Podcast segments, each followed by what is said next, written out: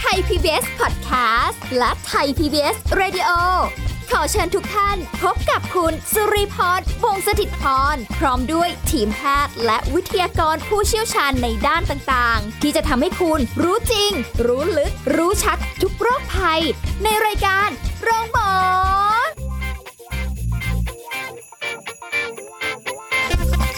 วัสดีค่ะ คุณผู้ฟังค่ะขอต้อนรับเข้าสู่รายการโรงหมอค่ะ ได้เวลาแล้วนะคะ คุณผู้ฟังเรามาติดตามสาระการดูแลสุขภาพกันดีกว่านะคะ วันนี้เราจะคุยกับผู้ช่วยศาสตราจารย์ดร เอกราชบำรุงพืช วิทยาลัยการแพทย์บูรณาการ มหาวิทยาลัยธุรกิจบัณฑิตค่ะ สวัสดีค่ะอาจารย์คค่ะรับ สวัสดีครับผมค่ะอาจารย์วันนี้เราคุยกันกินอย่างไรไม่ให้ท้องผูกหลังจากก่อนนู้นเรากินอะไร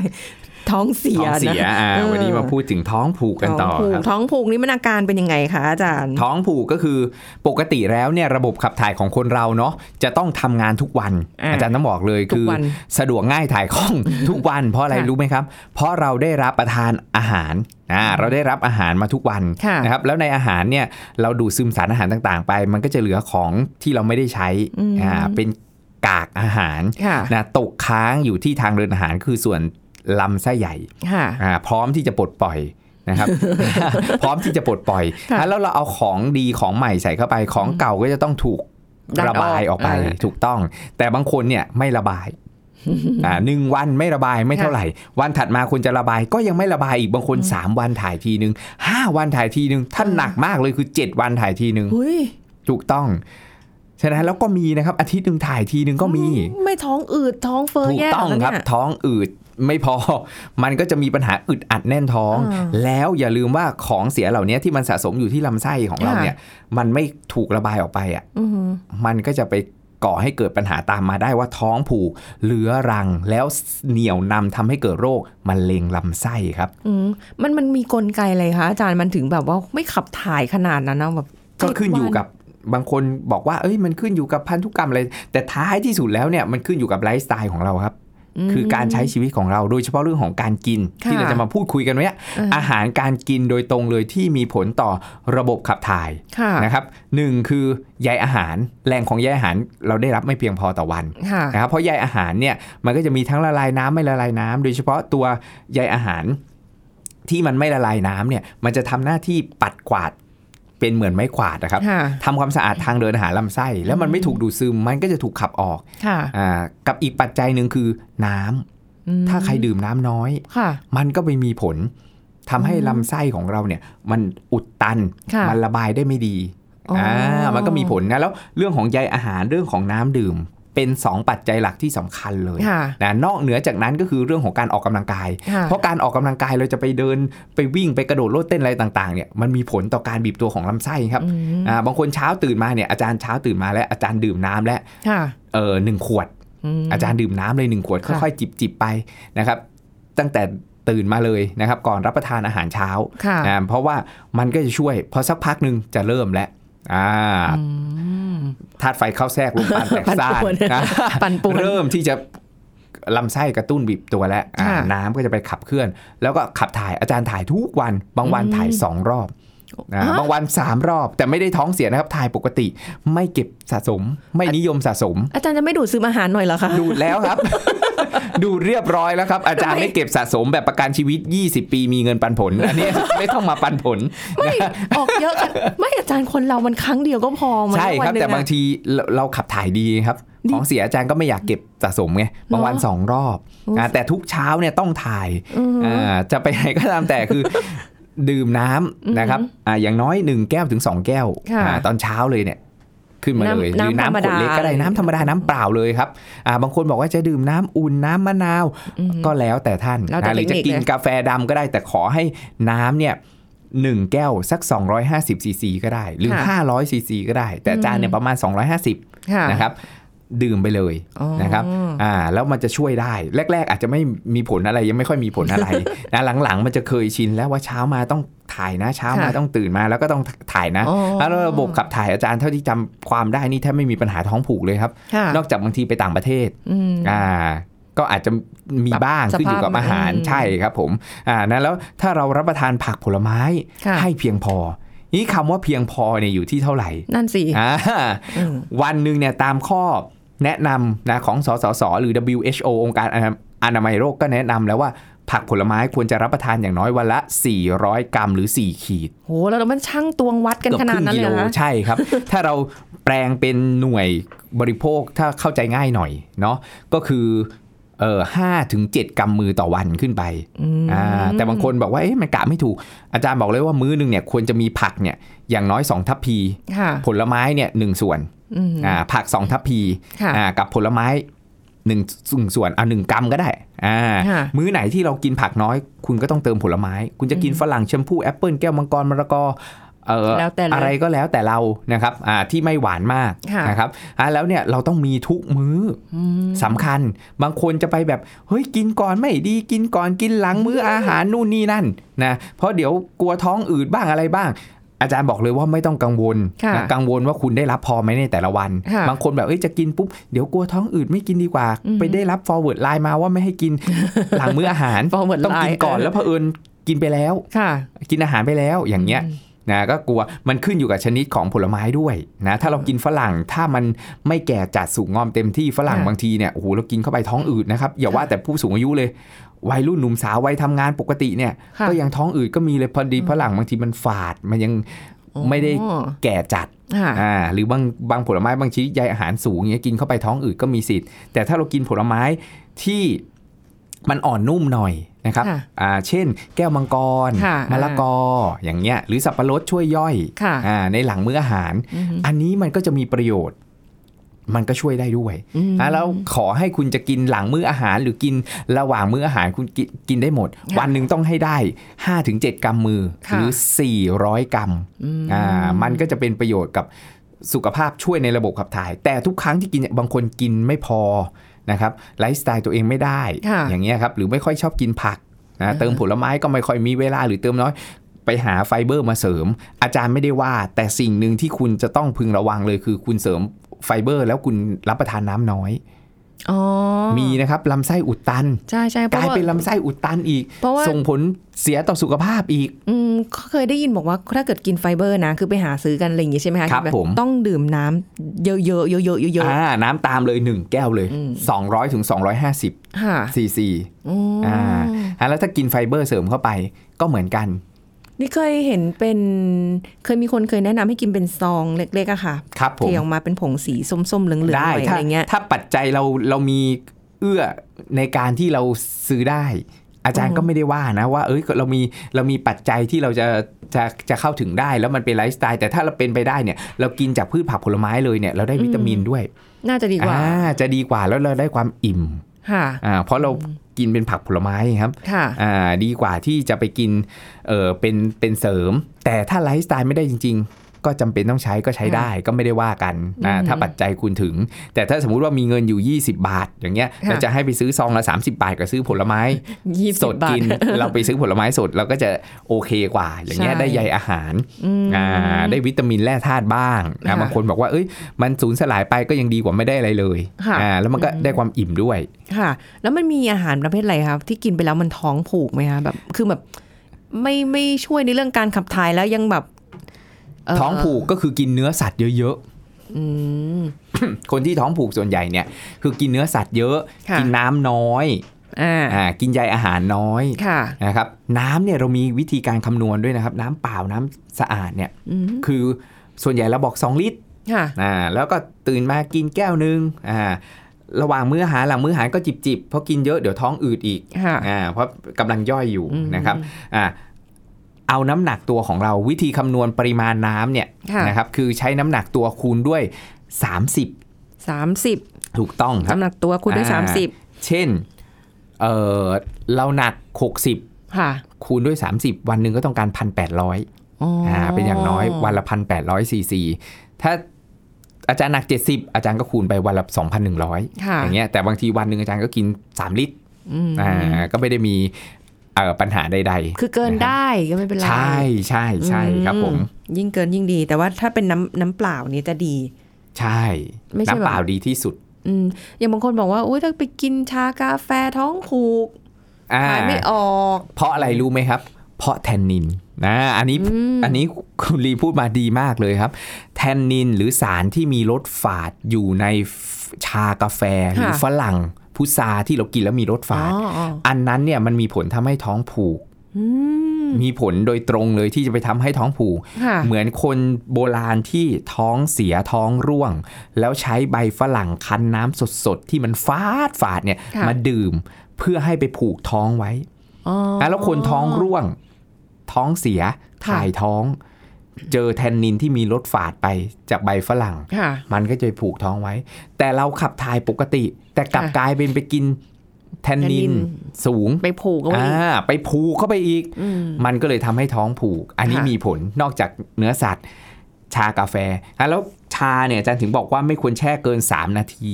ถ้าจะให้ดีนะค่ะอ่า ถ้าเกินมากไปเนี่ย บางทีเราแช่ชานานๆโอ้โหมันฝาดเราก็นึกว่าสารสำคัญนะเพราะบอกว่าขมเป็นยาไงค่ะหวานเป็นลมขมเป็นยา ยิ่งชาฝาดก็ยิ่งนึกว่าดีค่ะกลายเป็นว่าชาฝาดมากๆ ไปขัด ขวางการดูดซึมแคลเซียมและเหล็ก แล้วแถมยังไปผูกท้องไว้อืมอ่าไม่ไม่ใช่เจ็ดนาทีเหรอคะอาจารย์อ่าไม่ใช่เจ็ดครับสามสามเหรอคะถูกต้องเจ็ดจะนานไปนิดนึง เกินไปแล้ว อ่าเกินไปแล้ว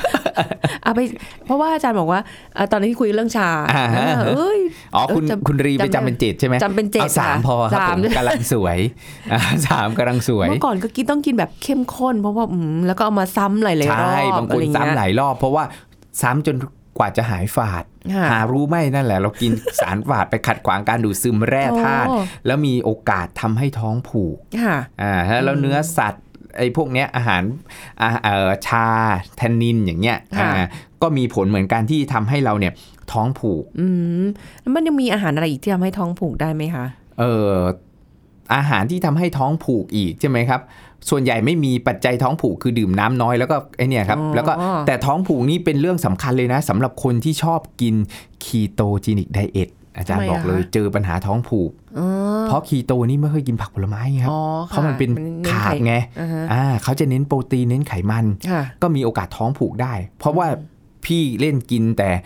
เอ่อหมูทอดมันๆไข่เจียวขาหมูอย่างกินเงี้ยแต่มันมันนะแล้วอาหารที่เป็นอาหารยอดฮิตที่เออกินกันอยู่พวก ketogenic เนี่ยพวกเนี้ยก็ต้องพึงระวัง เพราะว่ามีผลทำให้ท้องผูกได้เหมือนกัน เจอนะครับเมื่อก่อนกิน Atkins diet คนกิน Atkins diet กันเยอะlow carb ค่ะแล้ว high protein นะไปกินสเต็กกินหมูกินอะไรเยอะอ๋อๆออย่างเงี้ยครับ กลายเป็นว่าไม่ไม่ไม่ไม่คือกินผักน้อยเพราะว่าค่ะผักผลไม้มันอยู่ในหมวดคาร์โบไฮเดรตด้วยไงอืมเขา low carb ค่ะก็เลยแบบเบาอ่าน้อยน้อยๆไปะไรถูกต้องหรือคนที่ no carb เลยกิน carnivore diet เคยได้ยินไหมครับ carnivore diet คือกลุ่มที่กินเนื้อสัตว์อย่างเดียวไม่กินพืชเลย โอ้โหอ่า พวกนี้นี่ท้องผูกเรื้อรังกันเลย ลูกมันจะสุดโต่งไปยังไงใช่ไม่รู้เพราะเลยเขาต้อเนาะงการลดน้ำหนักไงครับ แต่ท้องผูกไม่สนค่ะหลอดเลือดอักเสบไม่สนเอออ่า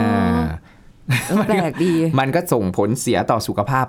ร่างกายอืมนะที่ทำให้อาการท้องผูกเพิ่มมากขึ้นค่ะหรือมีผลข้างเคียงพวกนี้ได้ งั้นแสดงว่าปัจจัยหลักๆ ก็คือน้ำน้อ่าำใยอาหารใยอาหารอ่าเนื้อสัตว์ที่เนื้อกินสัเยตอะว์ไปที่ได้รับประทานเยอะไปอืมเออบางคนบอก เอ๊ะ ท้องผูก หรือว่าจะท้องเสียดี เอ๊ะ หรือจะยังไงดี มันก็ไม่ดีทั้งสองอย่าง อ่า ไม่ดีครับเออมันต้องขับถ่ายเป็นสร้างสมดุปลกติ ลักษณะอุจจาระก็สำคัญนะครับแหม อ่าลักษเดี๋ยวณะอุจเดี๋จายวอันระนี้อาจารย์จะเคุยด้วยไหมเอ่ฮะสำคัญลักษณะอุจจาระอ่าด้คุวยยได้ครับ จะได้หันไปมองกันบ้าง ใช่ ก่อนที่เธอจะกดฉันก่อนให้จะกดชั้นเธอก็ต้องดูก่อนว่าเออฉันวันนี้ฉันมีลักษณะอย่างไรนะไม่ใช่แบบว่าเป็นเม็ดยังกับขี้แพะอย่างเงี้ยเออก็ไม่ดีต่อสุขภาพแล้วอืมงั้นเอางี้ดีกว่าค่ะ เดี๋ยวเราพักกันก่อนนะคะอาจารย์ แล้วเดี๋ยวช่วงหน้าเนี่ยมาคุยกันยาวๆค่ะ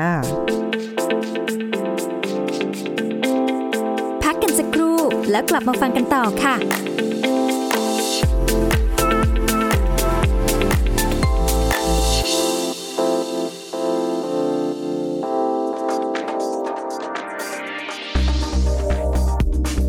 คุณผู้ฟังคะการผ่อนคลายความเครียดไม่จำเป็นต้องใช้วิธียุ่งยาก แค่ฝึกเทคนิคการหายใจให้คล่อง ก็สามารถที่จะเคลียร์ความเครียดมากมายออกจากสมองได้นะคะ ซึ่งการหายใจเข้าออกเนี่ยสามารถช่วยคลายเครียดได้ โดยให้หายใจใช้กล้ามเนื้อกระบังลมบริเวณหน้าท้อง แทนการใช้กล้ามเนื้อหน้าอก เมื่อหายใจเข้าหน้าท้องจะพองออก และเมื่อหายใจออกหน้าท้องจะยุบลง ซึ่งจะรู้ได้ด้วยการเอามือวางไว้ที่หน้าท้อง แล้วก็คอยสังเกตเวลาหายใจเข้าและออก หายใจเข้าลึกๆค่ะและช้าๆกลั้นไว้ชั่วครู่ แล้วจึงหายใจออก ลองฝึกเป็นประจำทุกวันทุกวันนะคะ จนสามารถทำได้โดยอัตโนมัติ เพราะว่าการหายใจแบบนี้จะช่วยให้ร่างกายได้รับออกซิเจนมากขึ้นทำให้สมองแจ่มใส ร่างกายกระปรี้กระเป๋า ไม่ง่วงเหงาหาวนอน และพร้อมเสมอที่จะทำภารกิจต่างๆ ในแต่ละวันค่ะ ขอขอบคุณข้อมูลจากสุขแมกกาซีนไทย PBS Radio วิทยุข่าวสารสาระ พื่อสาธารณะและสังคม คุณกำลังฟังรายการ โรงหมอ รายการสุขภาพเพื่อคุณจากเรา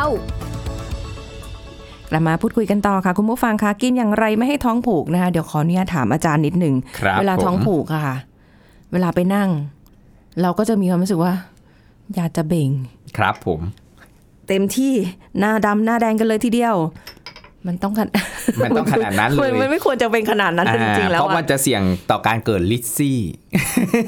ไม่ใช่ริดไม่สีดวงทวารคิดว่าจะลิชชี่ไม่ใช่ไม่นะใช่ครับไม่ใช่ริชชี่ร่ำรวยริชซี่ดวงทวารริชซี่ริชสีดวงทวารเออจะถามหาได้ค่ะถ้านั่งนานๆท้องผูกอ่าไม่ใช่แค่มะเร็งลำไส้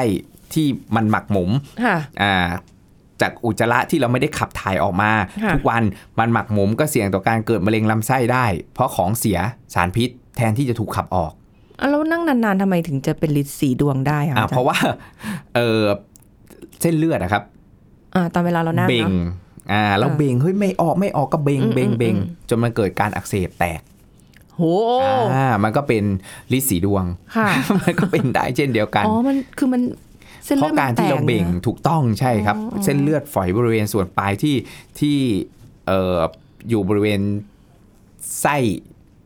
ลำไส้ใหญ่ครับค่ะอ่าส่วนปลายอ๋อมันแตกถูกต้องครับผมบริเวณทวารเนี่ยแหละค่ะอ่าก็มีผลทำให้เกิดลิสีดวงได้อืมนะครับ ทีนี้ก็เจ็บก็ต้องไปหาหมงหาหมอต้องพึงระวังอาหงอาหารก็มีผลค่ะแล้วอะแล้วก็ต้องสังเกตนะครับ ว่าเฮ้ยท้องเราเนี่ยผูกไหมขับถ่ายทุกวันได้เป็นดี หรือแม้กระทั่งขับถ่ายทุกวันเราก็ต้องดูลักษณะอุจจาระด้วยนะครับค่ะอ่ามันจะมีหลายลักษณะด้วยกันอะถ้าอุจจาระ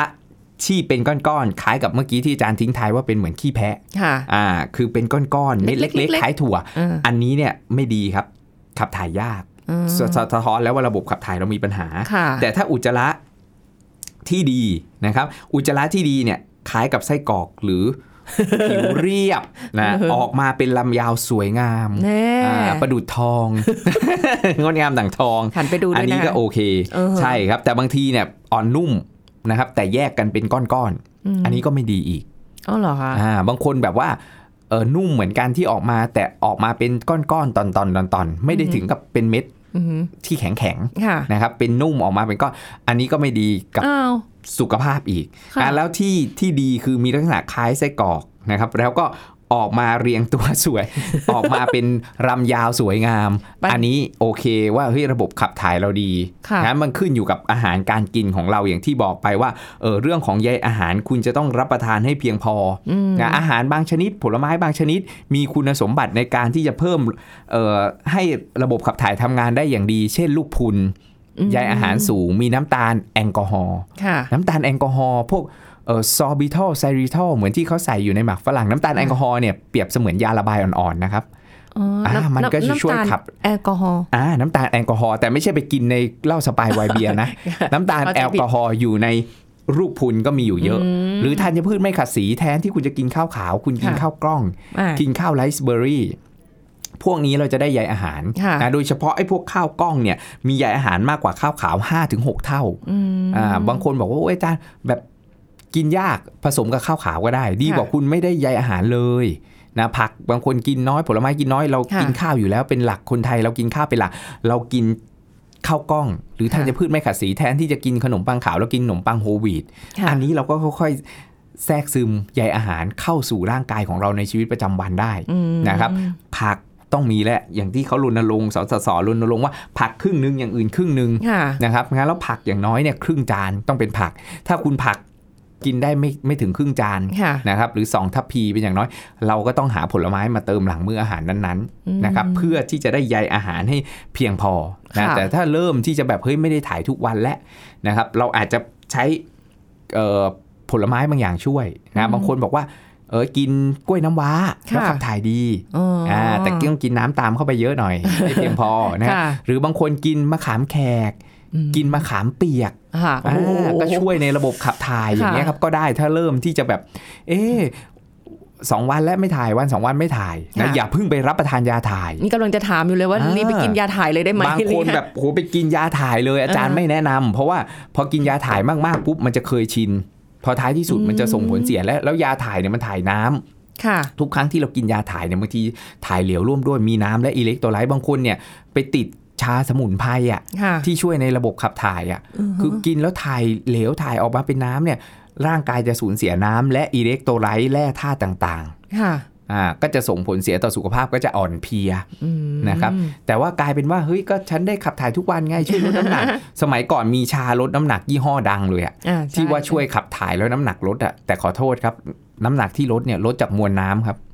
เพราะคือจริงๆน้ำเป็นส่วนประกอบในร่างกายที่ใช่เยอะเพราะที่คุณสุดถ่ายแล้วน้ำออกไปเออน้ำหนักคุณก็เลยลดแต่ไขมันพุงคุณยังกระเพื่อมอยู่เลยอย่างเงี้ย มันก็ไม่ได้อีกไม่ใช่ใช้ใช้ยาถ่ายในการลดความอ้วนเออไม่ใช่เข้าใจลดความผิดอ้วนต้องลดที่มวลไขมันอืมอ่าเคยเคยกินเหมือนกันที่เป็นเป็นสมุนไพรนี่นะคะอาจารย์อ่าฮะแล้วก็เออถ่ายเป็นน้ำจริงๆนะอ่าแล้วมันก็จะมีไขมันลอยลอยล่องอ่าอยู่ข้างบนอะไรเงี้ยเหมือนแบบขับถ่ายไขมันอะไรอย่างใช่งี้คนได้ก็จะผอมรู้สึกอย่างนั้นว่าเฮ้ยผอมแต่จริงๆแล้วเนี่ย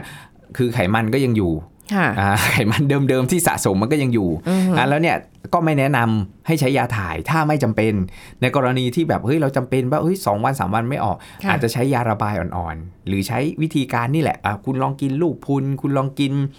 เอ่อใยอาหารให้เพิ่มมากขึ้นลองกินโยเกิร์ตโยเกิร์ตนี่ไม่ใช่ยาถ่าย บางคนเข้าใจว่าไปกินโปรไบโอติกโปรไบโอติกคือจุลินทรีย์ที่ดีมีประโยชน์ช่วยปรับสมดุลของลำไส้ของเรา ให้ระบบขับถ่ายดี แต่เผอิญลำไส้ของเราเนี่ยมันอาจจะไม่สมดุล เพราะว่ามีพรีไบโอติกหรืออาหารที่เป็นแหล่งของโปรไบโอติกหรือใยอาหารมีอยู่น้อยอืมการขับถ่ายไม่ดี แต่ไม่ค่ะใช่ว่าคุณเติมโปรไบโอติกเข้าไปปุ๊บจะหายเลยจะขับถ่ายเลยบางคนค่ะเข้าใจผิดกันเยอะมากว่า กินนมเปรี้ยวกินโยเอเกิร์ตอใช่ใช่อ่าหรือไปกินผลิตภัณฑ์โปรไบโอติก แล้วจะทำให้ขับถ่ายได้เลยทันทีไม่ใช่ค่ะมันจะค่อยๆ ปรับสมดุล อาจจะต้องอาศัยระยะเวลาบางคน 1 อาทิตย์บางคน 2 อาทิตย์บางคนต้องใช้เวลา 3 อาทิตย์หรือเป็นเดือนค่ะอ่าแต่ใยอาหารคุณก็ต้องเพียงพอน้ำต้องเพียงพอเติมอืมโปรไบโอติกเข้าไปค่ะนะครับแต่โปรไบโอติกนั้นเนี่ยไม่ได้ไปแก้ไขปัญหาได้ทันทีเหมือนกับยาถ่ายค่ะอ่าหรือยาระบายอ่าแล้วยาระบายก็ต้องพิจารณาอีกว่าอุ้ยคุณใช้ตัวไหน ถ้าคุณใช้เป็นสมุนไพร มันก็ยังโอเคหน่อยค่ะนะเช่นมะขามแขกเอ่ยอะไรเอ่ยแล้วก็ใช้แก้ปัญหาแบบเฉพาะหน้าฉับพลันทันทีไปก่อน แล้วคุณค่อยๆ ปรับสมดุลค่ะลำไส้ควบคู่กันไปด้วยอ๋อในการเติมใยอาหาร เติมน้ำให้เพียงพอรับประทานโปรไบโอติกร่วมนะครับแล้วการออกกำลังกายเคลื่อนไหว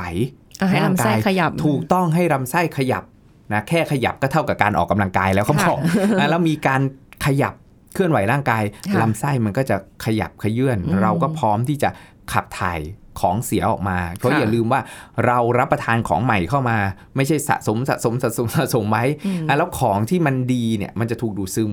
เข้าไปสารอาหารต่างค่ะๆนะครับส่วนของที่มันเป็นเอ่อที่ร่างกายไม่ได้ใช้ประโยชน์แล้ว อย่างเงี้ยครับมันเป็นของเสียบางทีมีเอ่อสารก่อมะเร็ง อย่างเงี้ยอืมอ่าใช่หรือไอ้ที่เรากินปิ้งย่างไม่เกรียม สารพิษสารเคมีทั้งหลายแหละที่ร่างกายเนี่ยมันอาจจะขับออกมาจากลำไส้ที่มันมีกระบวนการกำจัดสารพิษที่ผค่ะนังลำไส้ของที่เซลล์ลำไส้ของเราออกมานะแทนที่เราจะถูกขับออกไปเลยเปล่า เราก็ค้างเก็บไว้อย่างเงี้ยอือหือ งั้นแล้วมันถึงเสี่ยงต่อการเกิดโรคมะเร็งลำไส้ครับคนค่ะที่ไม่ขับถ่ายเป็นประจำโอ้อันเนี้ยน่ากลัวว่ะพอเป็นมะเร็งลำไส้ถูกต้องแล้วแบบโหไม่สนุกแน่ใช่แล้วเออเกิดว่าเราไม่ไปตรวจสุขภาพเป็นประจำอีกหรือเราไม่ค่ะรู้นะเพราะบางคนจะรู้อีกทีก็เมื่อถ่ายเป็นเลือดมหรือเริ่มแบบเฮ้ยมีอาการนะที่ไม่ปกติค่ะกับระบบทางเดินอาหารออกมา ไปหาหมอตอนนั้นไม่รู้ถึง stage ไหนระยะไหนแล้วนั่นสิอะแล้วถ้ามันลุกลามไปกระจายไปที่ส่วนอื่น ๆ ของร่างกายค่ะ ก็ส่งผลเสีย ทีนี้ก็อาจจะรู้ตอน stage ท้ายๆ แล้วก็ยากต่อการเยียวยาแล้วอืมอ่านั้นแล้วมันมันเริ่มต้นดูแลที่ตรงนี้เลยไงครับค่ะแล้วเรื่องของระบบขับถ่ายเป็นสิ่งสำคัญอย่างที่บอกว่าเฮ้ยสุขภาพดีเริ่มต้นที่ลำไส้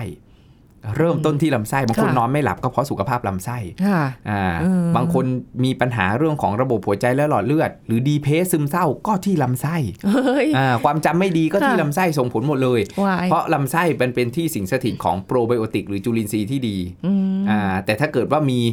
พพูดง่ายๆมีสิ่งปฏิกูลมูลฝอยอยู่เยอะเนี่ย มันก็ไม่ดีต่อสุขภาพลำไส้ของเรา คือต้องต้องดูว่าเราจะเอาร่างกายของเราเป็นโรงเก็บขยะหรือเปล่า ใช่ถูกต้องเออคำนี้เลยว่าเราจะโรงเก็บขยะหรือเราจะขนขยะออกไปทุกวันทุกวันใช่ทุกวันใช่ไม่เก็บหมักหมมอืมเมื่อไรก็ตามที่มันมีการหมักหมมเพิ่มขึ้น